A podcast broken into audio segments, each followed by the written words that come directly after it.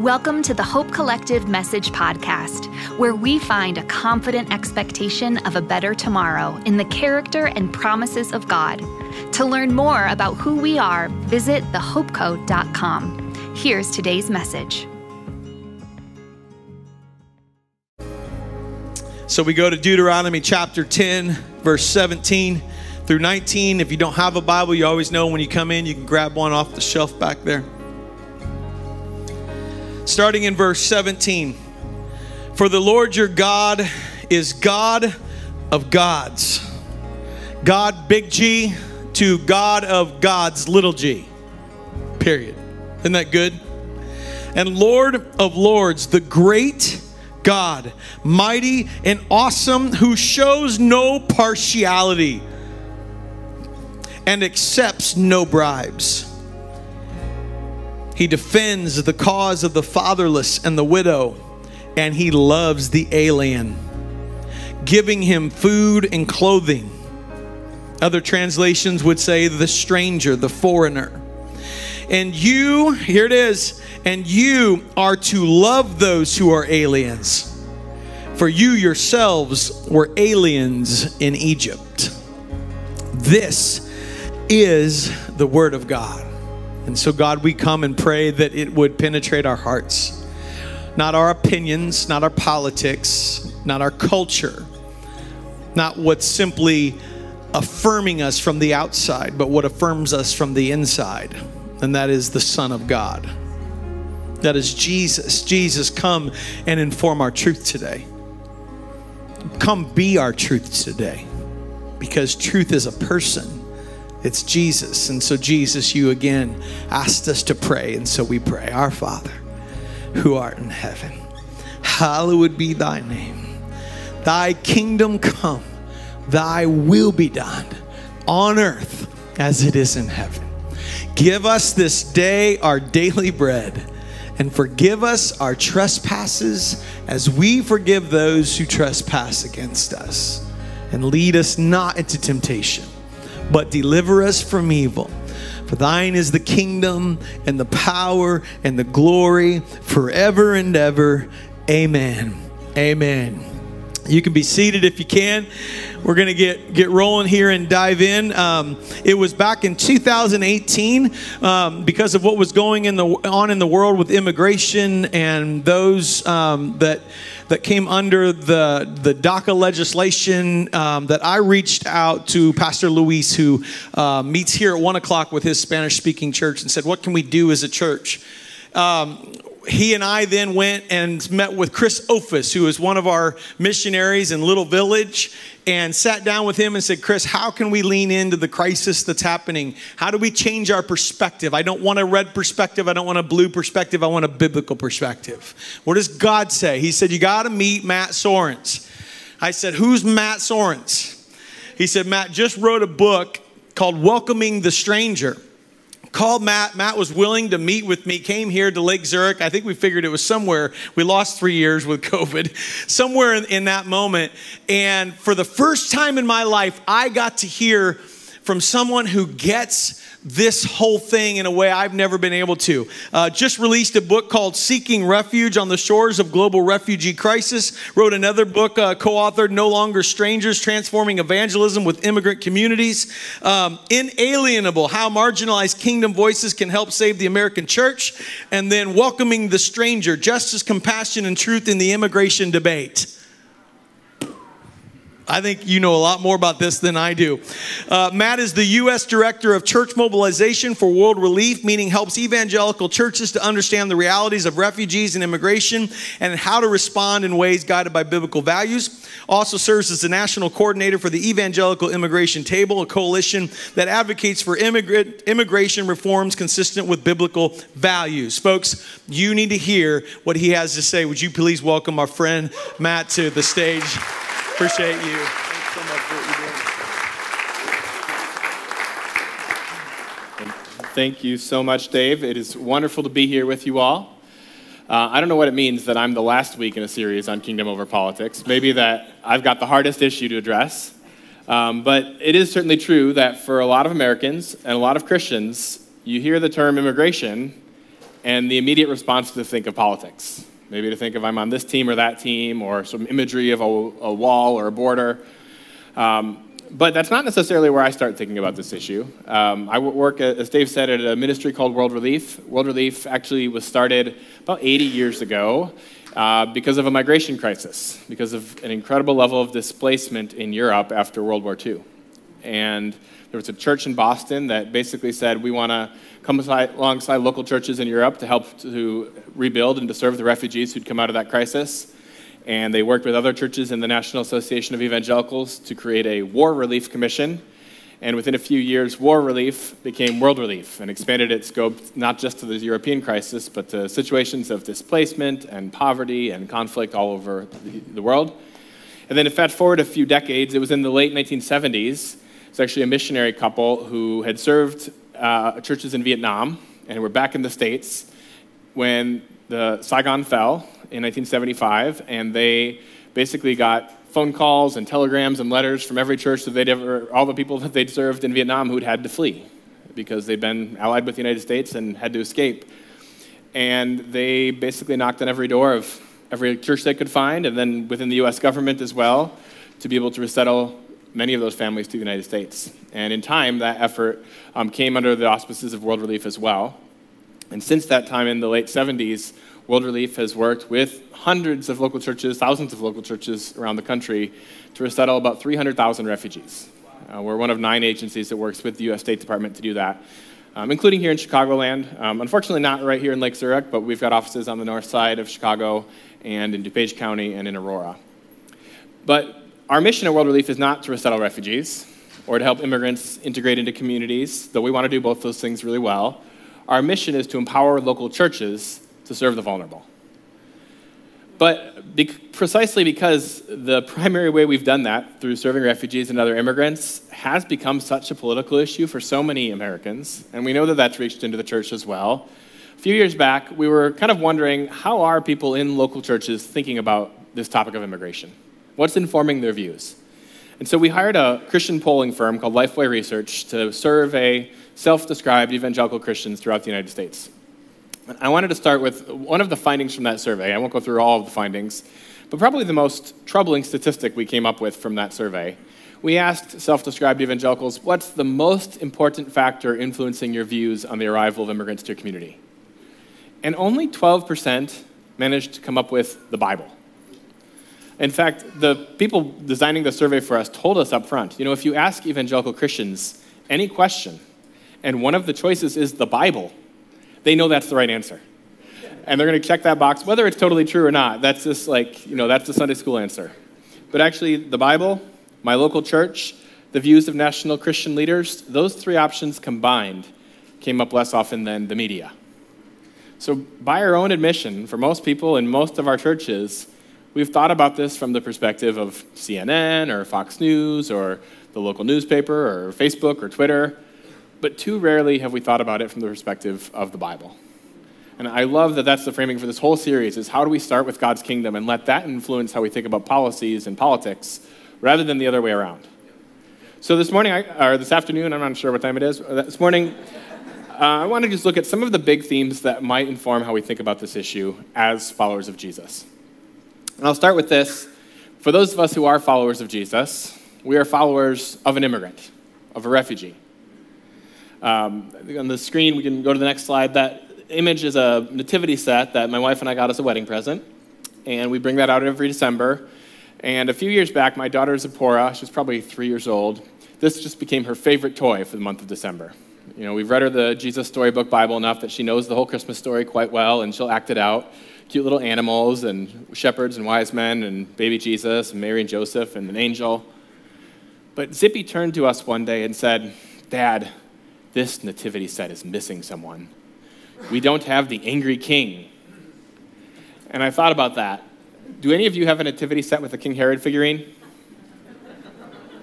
Maybe not our favorite part of that story.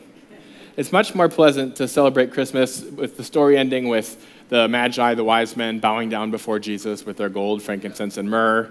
And then we can all go home and have a nice Christmas dinner and exchange some presents, because even Jesus got presents. But of course, in Matthew chapter 2, that's not where the story ends. because as soon as the Magi are on their way back to their country, Joseph is warned in a dream that Herod, this paranoid, tyrannical Middle Eastern king, is coming to kill all the little boys in Bethlehem. And Joseph is told to get up in the middle of the night, take Mary and Jesus, and escape across the border into Egypt, outside of Herod's domain, where they would be safe. And in that sense, at least, Jesus was a refugee. Uh, of course, they didn't have a formal legal definition of a refugee then, uh, as we do now, but he meets the definition now. So I'll, I'll go through a few definitions because I think as we talk about this topic, it's helpful. Um, first of all, an immigrant. An immigrant is simply someone who has gone from one country to reside in another country. It's a broad blanket term. A refugee is a subset of all immigrants. It's people who have fled their country specifically because of a credible fear of persecution on account of their race, religion, political opinion, national origin, or social group, at least in the way the US legal law defines a refugee. An asylum seeker is another term that you may have heard in the news. An asylum seeker is someone who professes to be a refugee, who gets themselves to a country and says, Please don't send me back because I have a credible fear of persecution for one of these reasons. Until such time as the appropriate government can verify that claim, they're not considered a refugee, but an asylum seeker. And now, so was Jesus a refugee or an asylum seeker? I mean, we don't know from the Gospel of Matthew how, if at all, Joseph and Mary interacted with the governing authorities there in Egypt. We don't know how they were treated. We don't know if they were welcomed. We don't know if Joseph heard something like, you know what, Joseph, we've got enough carpenters in this economy without you taking a job. That's all speculation. But what's not speculation is that for more than 100 million people in our world who've been displaced, who've had to flee their homes, many of whom across the border into a new country, they have someone in Jesus who can very personally identify with that plight. And that ought to inform how we think about people coming into our own community who might have fled something very similar. Another core biblical theme, and this is one you've already talked about in this series, is the idea that every human person is made in the image of God. And Christians have historically understood this to mean that human life is, has value, it has dignity, it is worth protecting, at, regardless of any qualifier, regardless of your age or your stage of development, your gender, your country of origin, your religion, any other factor. If you are a human person, your life is precious and worth protecting.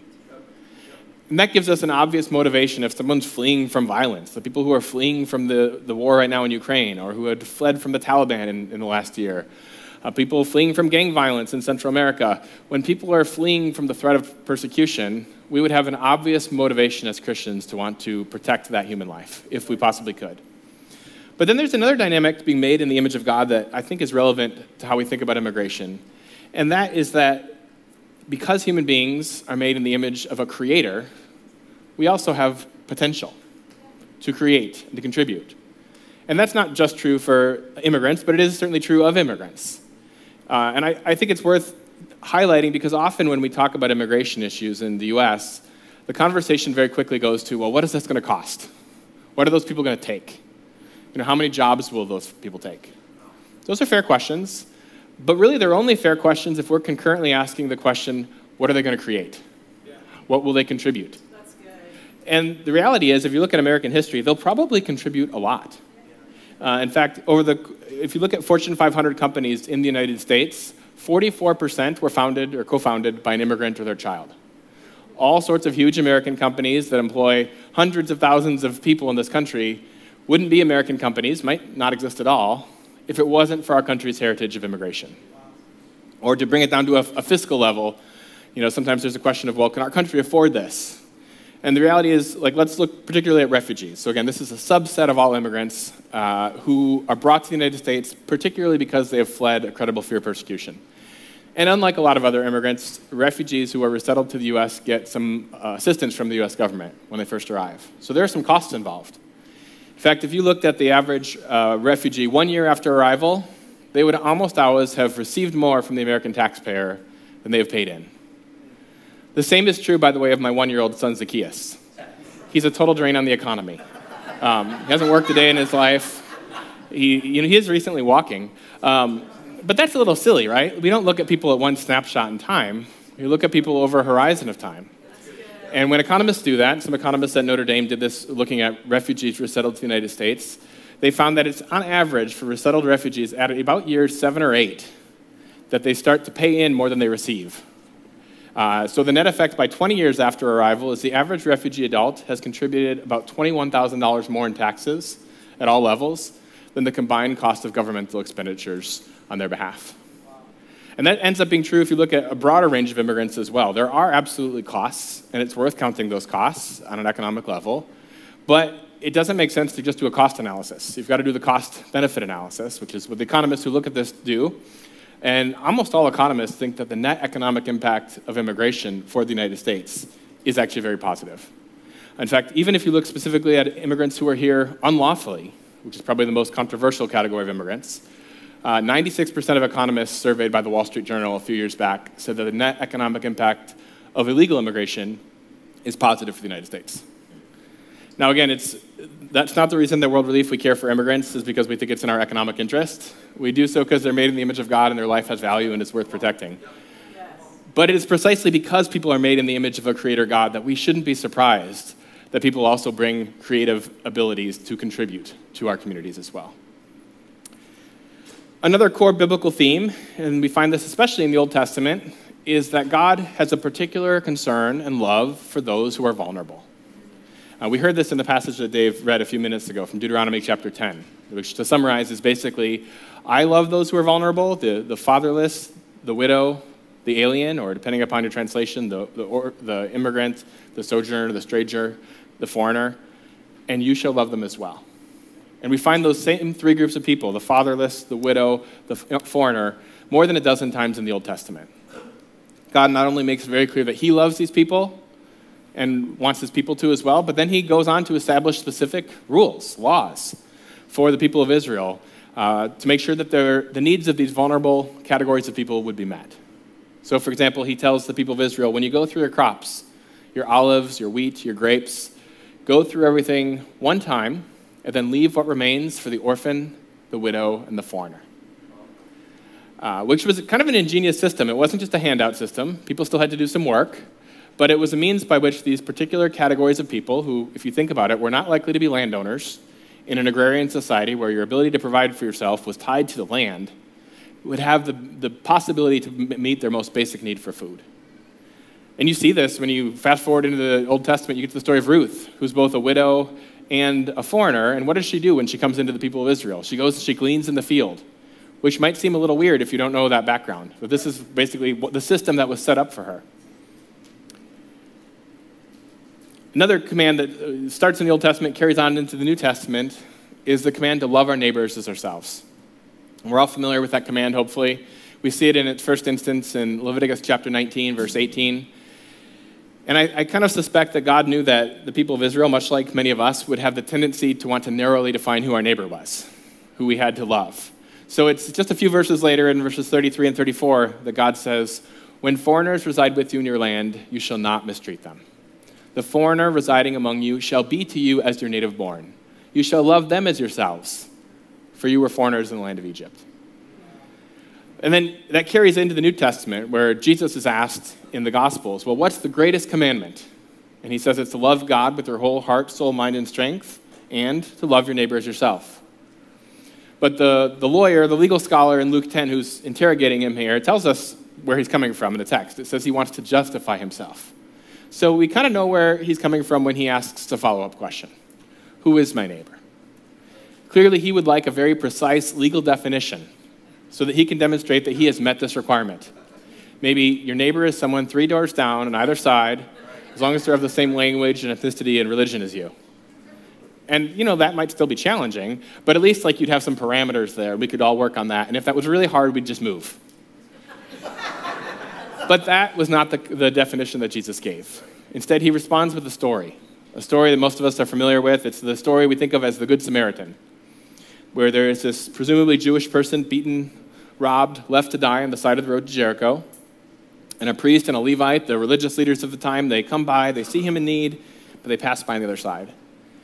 And then a Samaritan, someone who is ethnically different, someone who is religiously different, not just different, but errant, comes by, sees this man in need, has compassion on him, and takes him to get help.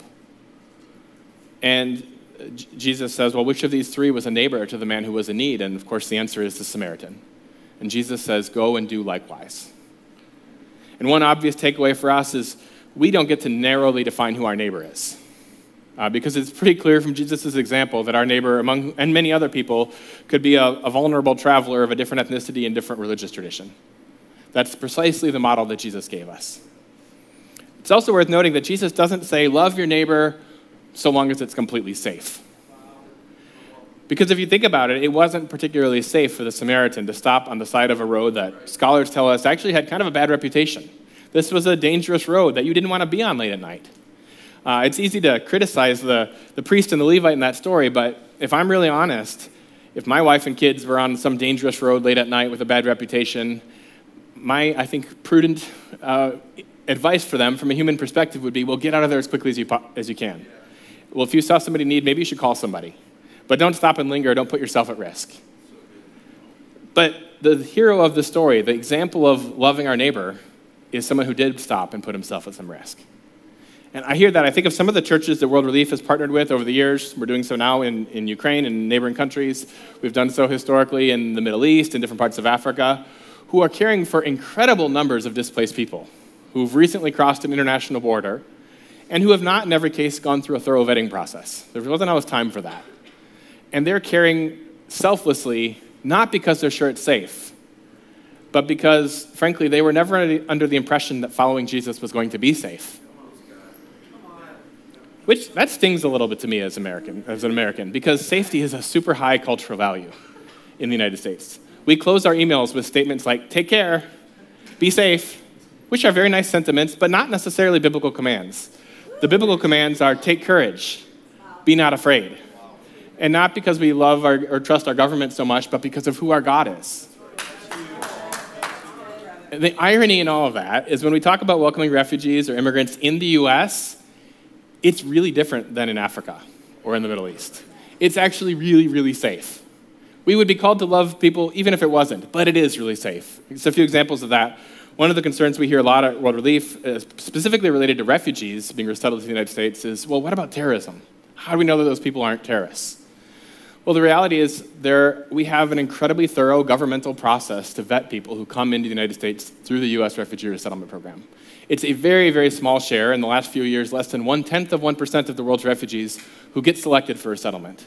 And everyone that does goes through a process that groups like the Heritage Foundation and others have affirmed is the most thorough vetting that our government has for any category of visitor or immigrant who comes into the United States. And it's been remarkably effective. Since the Refugee Act was signed into law back in 1980, there's been about 3 million refugees resettled to the United States, and not a single one has taken the life of an American citizen in a terrorist attack. Now, that's not to say it's a perfect vetting system or that it can't be constantly improved or that it's not fair for us as citizens to ask those questions. My fear is sometimes we've so focused on those questions of is this safe, and maybe not looked very hard for the answers, that we've forgotten to ask the question that was asked of Jesus, which is who is my neighbor?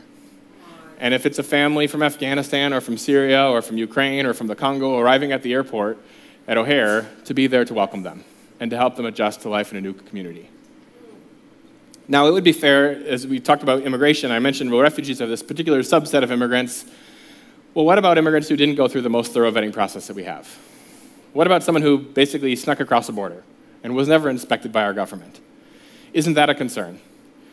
And I would say, I think that is a concern. We've been really clear at World Relief for many years that we think it's an appropriate function and appropriate expectation of government to ensure secure borders, to know who's coming into the country, and to do everything reasonably possible to keep out anyone who'd be seeking to do harm.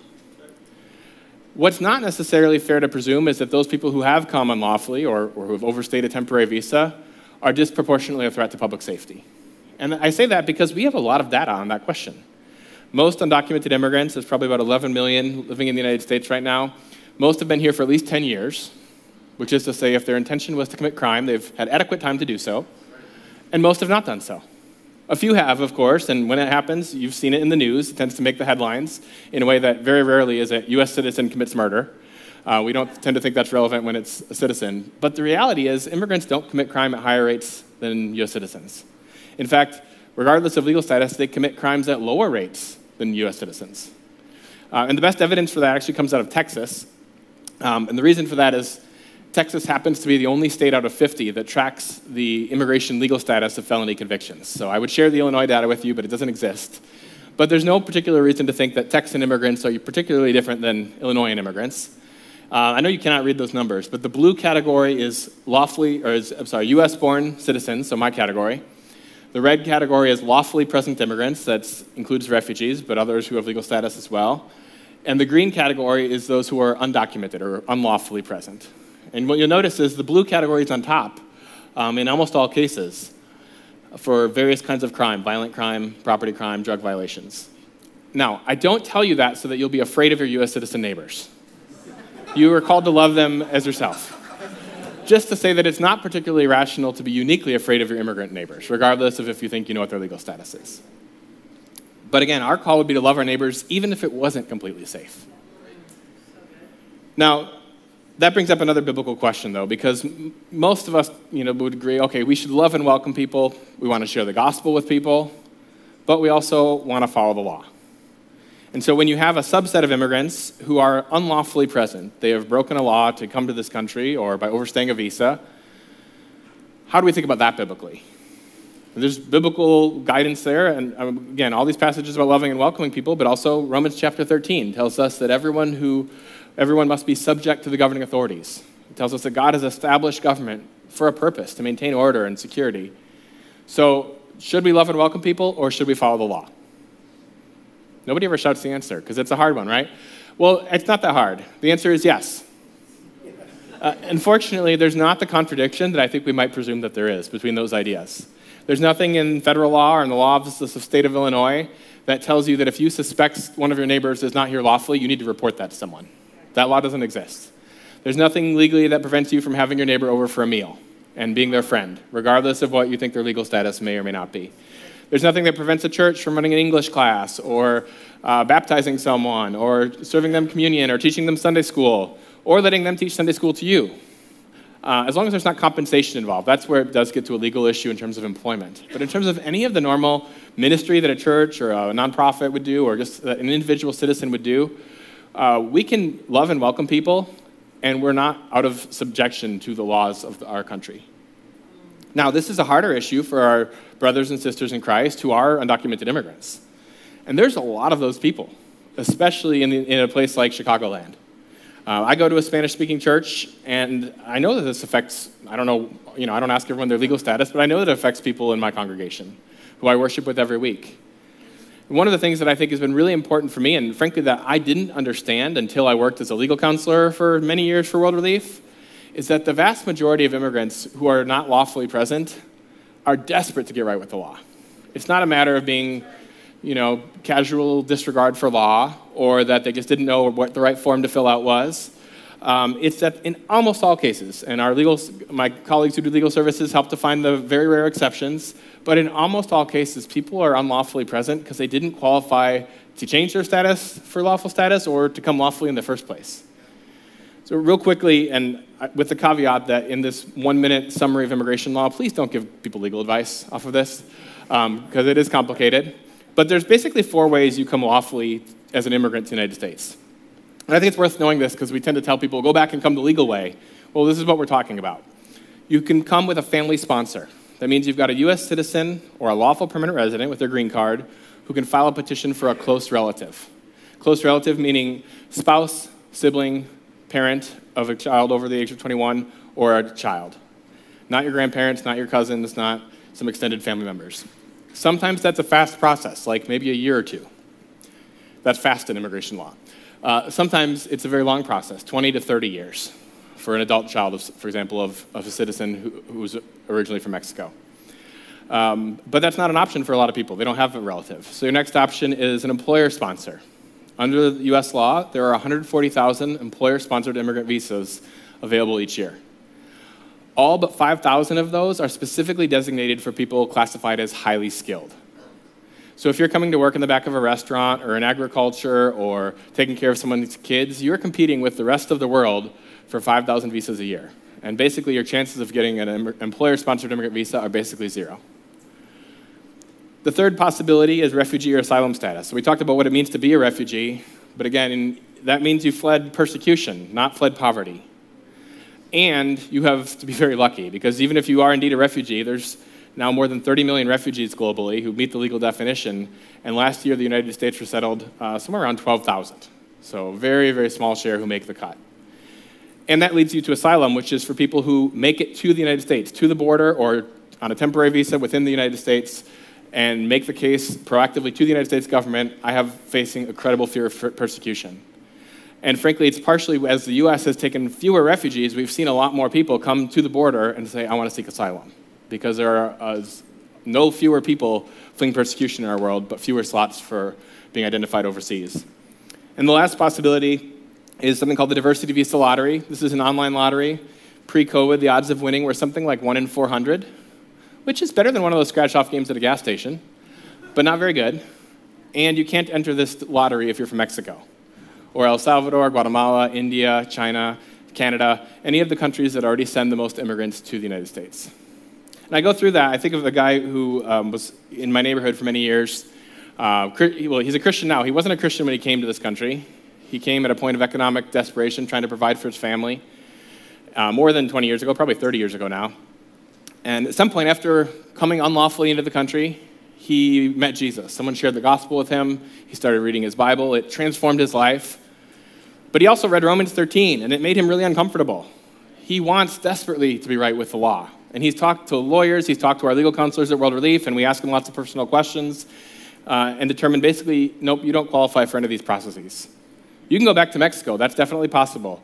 You cannot go back to Mexico and come back the legal way. Not in one year, not in five years, not in 10 years. You simply don't qualify. It's not a matter of having the right lawyer or the right amount of money. You don't fit the categories. And he's wrestling with this because he wants to be right with the law. He wants also to keep his marriage together. And his wife isn't feeling quite the same conviction on this that he is. And he thinks God would want him to keep his marriage together. He, you know, his kids were born here, frankly, if he were to go back to Mexico, they would finish on in high school in the only language they've ever been educated and go on to college and be separated from their dad. And he doesn't think that's the father he wants to be. And even biblically, it says in 1 Timothy that if anyone does not provide for his relatives, and especially for his immediate family, he has denied the faith and is worse than an unbeliever. So that's weighing on him, along with be subject to the governing authorities. Now, I don't, I'm not going to tell you I have the right answer in every one of those circumstances. But what I would say is, I would love to be able to tell my friend, here's how you make this right. Here's how you fix this. Here's the form that you fill out. Here's the fine that you need to pay because you broke a law. And to be clear, he's not looking for an amnesty that said, you broke the law, but the law doesn't matter in this country he would be willing to pay just about any fine possible. In fact, he's already wasted a bunch of money on fake lawyers promising things that were too good to be true and were not true. An incredibly common situation that our, my colleagues who do legal services see.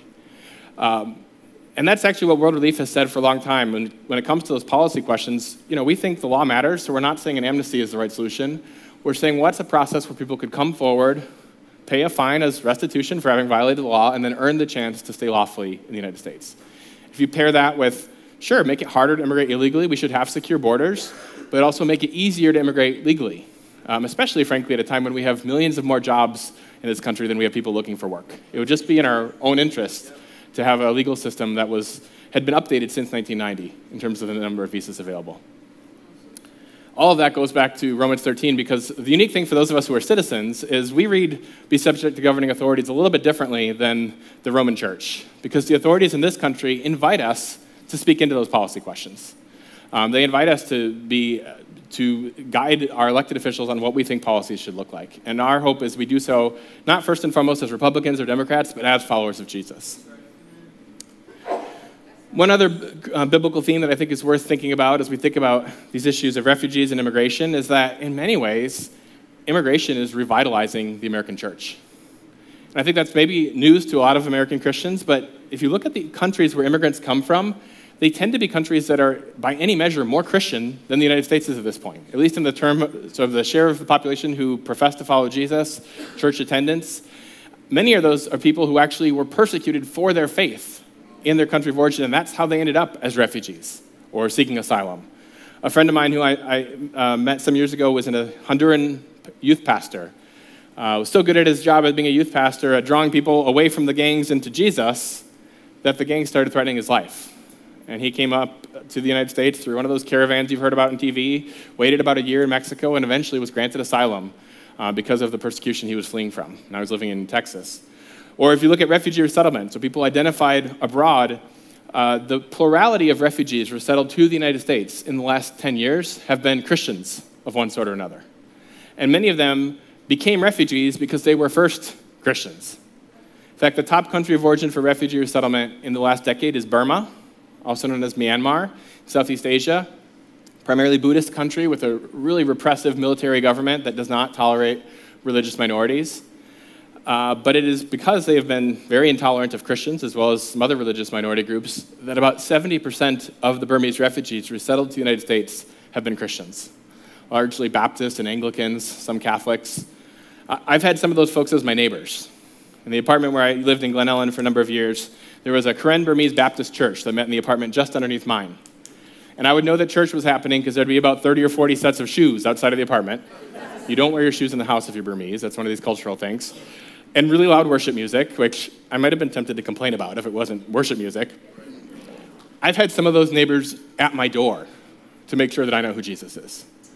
And frankly, though I've been a Christian basically my whole life, I've had so much to learn about following Jesus from sisters and brothers who uh, have been forced out of their homes, forced out of their country. Most of those Burmese folks lived in a refugee camp for a decade or longer before they were invited to the United States. Uh, that's actually the theme of the newest book I've got, Inalienable, is how do we actually not just serve immigrants, but learn from them? Because they have so much to offer to the American church. When we welcome those brothers and sisters in Christ, there's also a sense in which we are actually welcoming Jesus. Jesus says in Matthew 25, I was hungry and you gave me something to eat. I was thirsty and you gave me something to drink. I was a stranger and you welcomed me. And the disciples say, Lord, when did we see you hungry or thirsty or sick or in prison or a stranger? And Jesus says, Whatever you did for one of the least of these, my brothers and sisters, you did it unto me. It's also worth noting that uh, as the U.S. has decided to resettle far fewer refugees in the last few years, that's impacted the persecuted church abroad as well. Uh, a few years ago, World Relief did a study with Open Doors USA, and we can put it up on the screen here. You won't be able to read the precise numbers, but basically, we looked at the number of Christian refugees of any Christian tradition resettled to the United States as refugees um, going back to 2015, from the 50 countries where Christians face the most severe persecution in the world. So, high on that list are Burma, Afghanistan, Syria, Iraq, North Korea, some of the countries you'd expect. Um, the numbers went from more than 18,000 Christian refugees in 2015. By 2020, it had declined by more than 90%. And we haven't, uh, it hasn't rebounded significantly since then. Uh, so there's a sense when we shut down refugee resettlement, we're actually closing the door to persecuted Christians who are needed of safety. But let's be honest, if this was all about persecuted Christians, I don't think this topic would be quite so controversial for American Christians. But the reality is, a lot of American Christians hear refugee and they think about Afghans, Syrians, uh, people of, of a Muslim background. Now, that hasn't actually necessarily been the reality for who are most refugees coming to the United States, but it is a significant minority of refugees who come to the United States. It will be with Afghans for the last year, a majority Muslim population. And some Americans see that as a threat. Our view at World Relief has always been that this is actually an incredible opportunity for the church. Uh, we rightly think about the Great Commission to go make disciples of all nations, and we try to send people as missionaries to other parts of the world, to contexts where it is against the law to share your faith, and it's against the law for someone to hear that and decide to follow Jesus. And we should do that. But we have missed something profound if we don't notice that God in His sovereignty has brought people from all those nations to the United States, to a context where we are blessed with religious freedom, which is to say, we are free to share our faith, and people are free to receive it or to reject it. And to be clear, we don't do proselytism at World Relief. We don't trick people into following Jesus. We don't say, we'll serve you better if you pray this prayer. But we do believe in evangelism, which is not a hard, you know, a coercive effort to convert someone, but an open invitation. And we find that often that opportunity comes as a response to questions. Because when it's a team from a local church that's met a family at the airport and walked through them with them through that adjustment process to life in a new country and genuinely loved them as our neighbors, which we would be called to do whether they would ever share our faith or not. Right. But when we do that well, it's rare that sooner or later there's not the question of why. And we get to, as 1 Peter 3.15 says, to be ready to give an answer to everyone who asks you for the reason and for the hope that is within you. J.D. Payne, who's a missiologist, says that something is missionally malignant whenever we're willing to make great sacrifices to travel the world to reach a people group, but then are not willing to walk across the street. And I would say there's a particular opportunity here for the church, as in the last few years, uh, well, the last 10 months really, uh, the largest group of people arriving to the U.S. having fled persecution is from Afghanistan. Uh, Afghanistan happens to be the only country in the world where less than 5% of the population personally knows a Christian. Not less than 5% are Christians. There's actually a number of countries in that category. But less than 5% say they know a Christian. And they've come here to a country where a whole bunch of people call ourselves Christians. But we can't presume that that's an automatic uh, dynamic because in North America, it's still true that 60% of people of non Christian religious traditions say they do not personally know a Christian. And we might say, wow, those people need to get out more. Like, there's a bunch of Christians in the suburbs of Chicago. But maybe we need to put the mirror up to ourselves. Maybe we need to say, are we going into their neighborhoods, getting to know them, loving them as our neighbors, and looking for opportunities to point people to the hope of relationship with Jesus? And again, a bunch of refugees will share the gospel right back at you, because many of them are already believers, but many others will be encountering the, the story of Jesus for the first time. So I want to close before we uh, just do a few minutes of Q&A with a few ways we can apply this. One is just, and this is, you know, it's going to depend where you're at, how you want to think about responding to this. But one thing I think we could all do is to say, let's learn a little bit more. I think of my job at World Relief as basically trying to address that uh, dynamic where a fairly small share of American Christians think about this issue from a biblical perspective. So we've put together this 40-day Bible reading guide. Hopefully the QR code will work for you there. Um, you can also find it on um, the YouVersion's Bible app if you search for I Was a Stranger. There's be 40 Bible verses, one day after another, that relate in one way or another to the theme of immigration.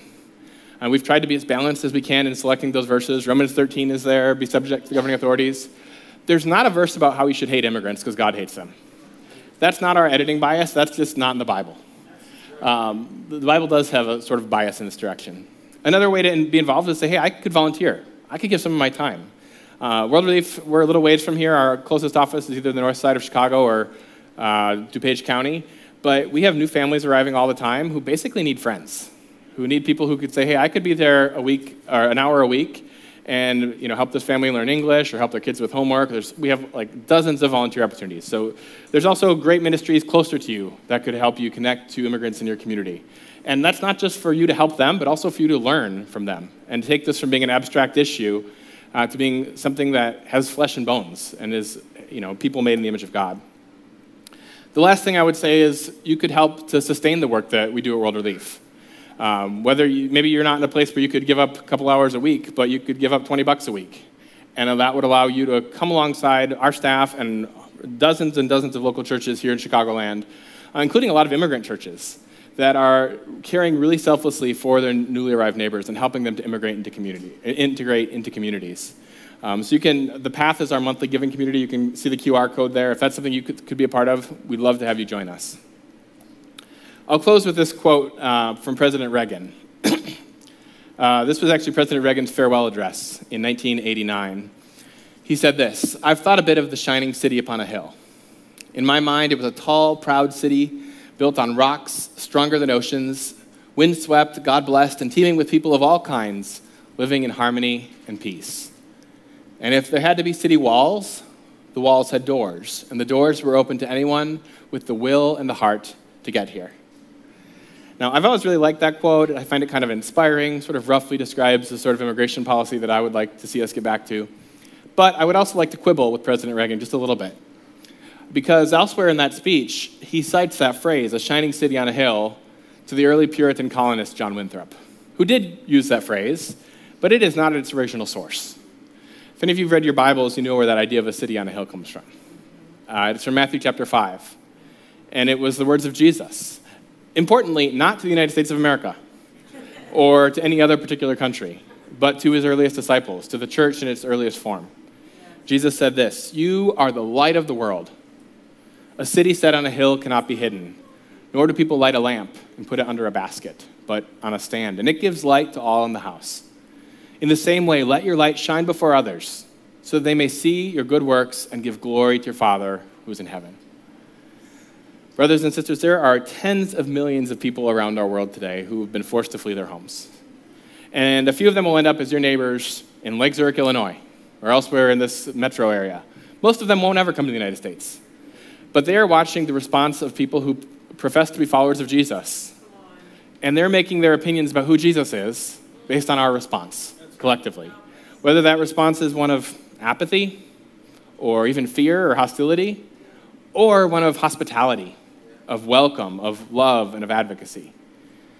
And my prayer is that our response collectively, here in the United States and all around the world, would so reflect the love of Jesus for vulnerable people that people would be drawn to him. Uh, our Father in heaven would be glorified as they see our response. With that, I'll turn it over to, to Dave to we can do a few questions. Can we say thanks to Matt?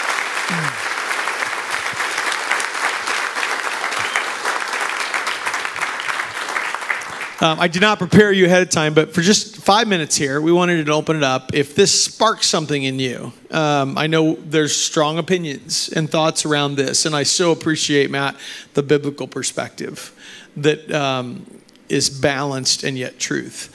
If you have a question, you're saying, man, I'd love to ask this. This is on my heart, and, and it pertains to what we're talking about. Did you catch that? Pertains to what we're talking about. Um, we're going to take that right now. So if you just raise your hand and we'll, uh, we'll make sure we can. All the way back there. Go ahead.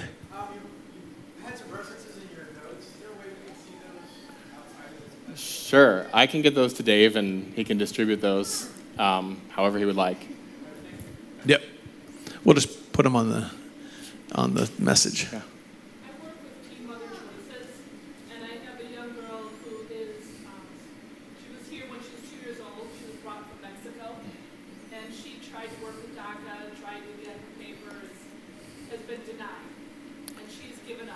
Yeah, Is there anything she can?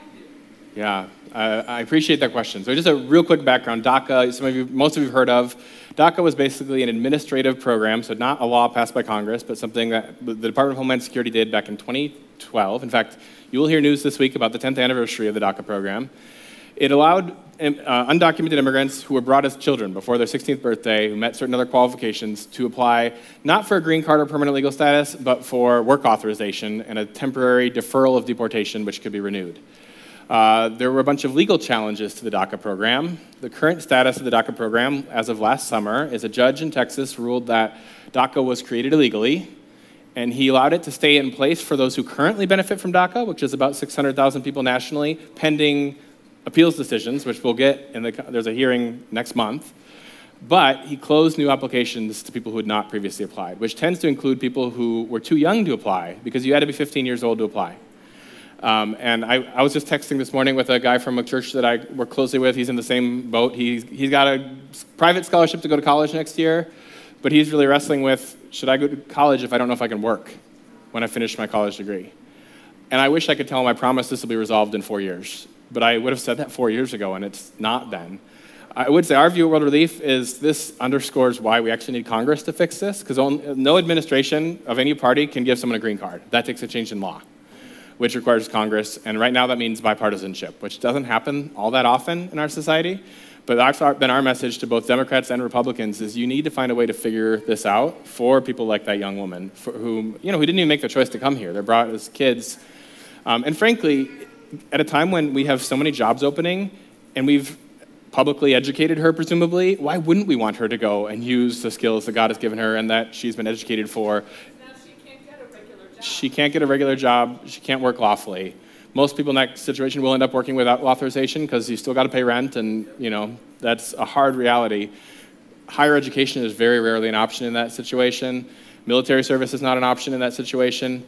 Um, so that's that's been one of our most urgent concerns in terms of policy. And we've, I mean, we did a we saw I didn't do this poll, but there was a poll recently. If you paired together some improvements to border security, which most Americans think are a good idea, with a path to citizenship for people in that category of dreamers who were brought as children, and some improvements to the agricultural visa system, because right now we're all dealing with inflation that is significantly related to a lack of labor, especially in agriculture.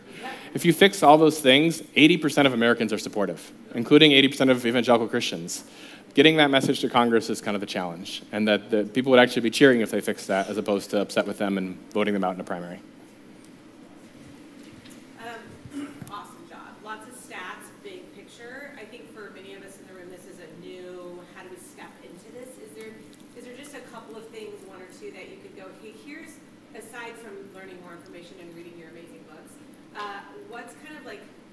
get our toe wet a little bit more in what feels like a massive, Yes. massive thing, and we're like, we want to help, Yeah. and we don't also want to be the crusaders. That's Yes. kind of what we're doing.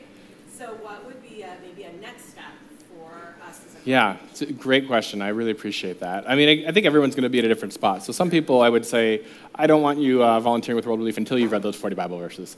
Um, let's like start there. But for most of us, it might be you need like one relationship. And that might, you know, we can help with that in the volunteering capacity, but it might just be you get to know the person, you know, at the your favorite Mexican grocery store, or yeah, or the the, the serve, ways that you're serving already. Just get to know people. Not in, like don't lead with like, so what's your legal status? That's probably going to scare people. Um, they might be wondering why you're asking that. But what's your story? So tell me about tell me about you know who you are. Where, where do you work? What's your family like? And getting to know people as individuals. Again, for me, I lived in it for about uh, eight years in a neighborhood where almost all my neighbors were refugees. And then I moved to a neighborhood in Aurora where most of my neighbors are immigrants from Mexico primarily.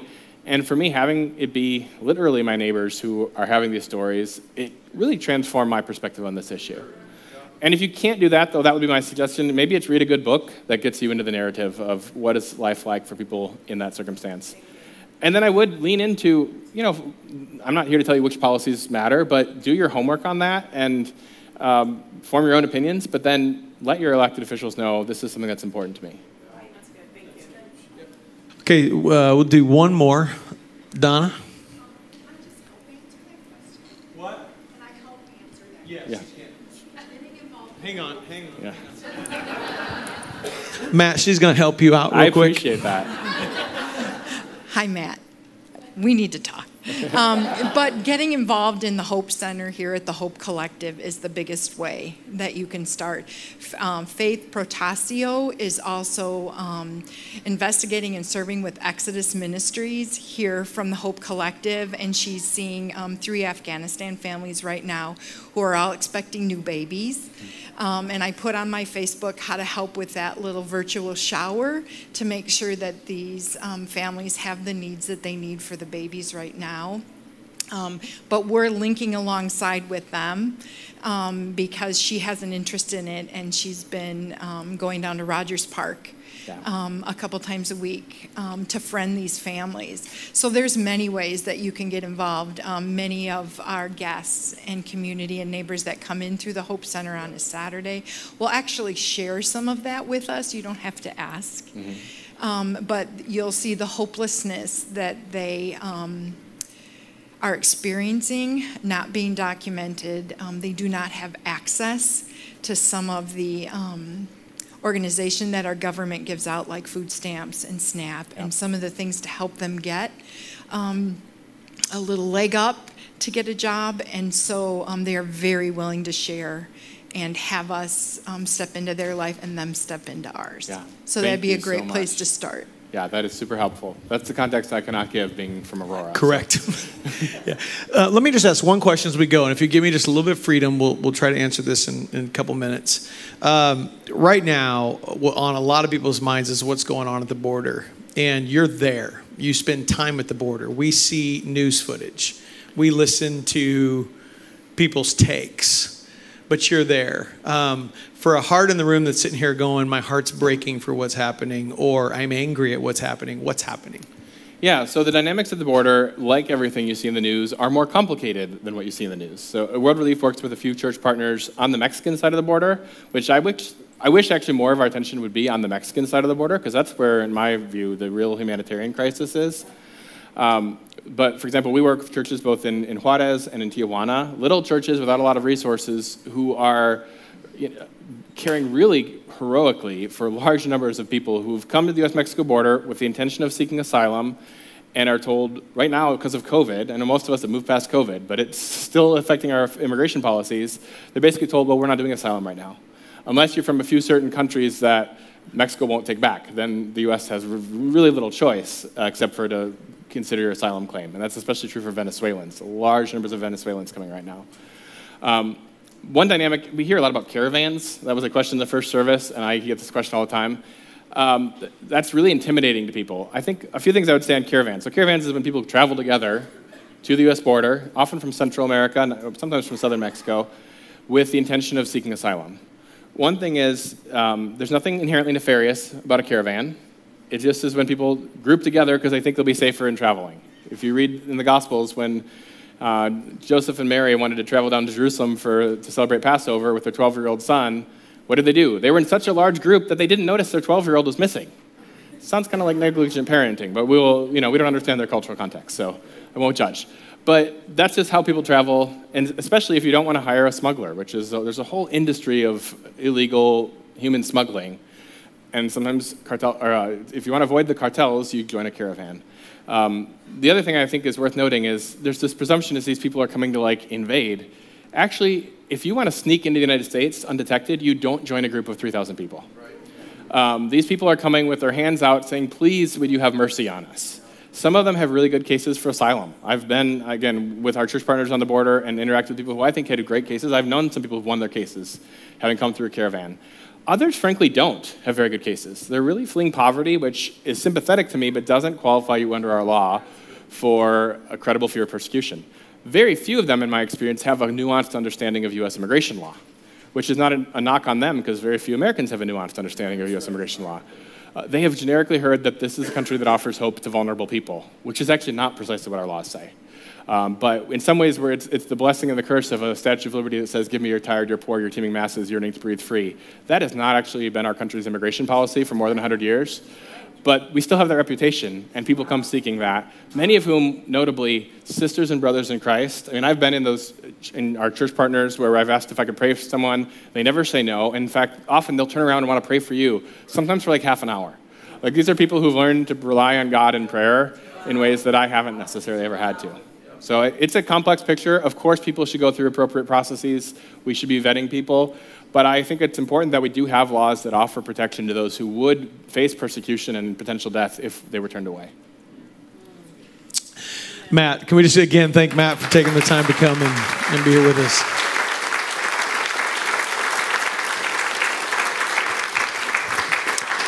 Go ahead and stand with me this morning. Um, back at the community corner is Matt's books. If um, you are interested, I believe the most recent is Inalienable. Um, I got that wrong.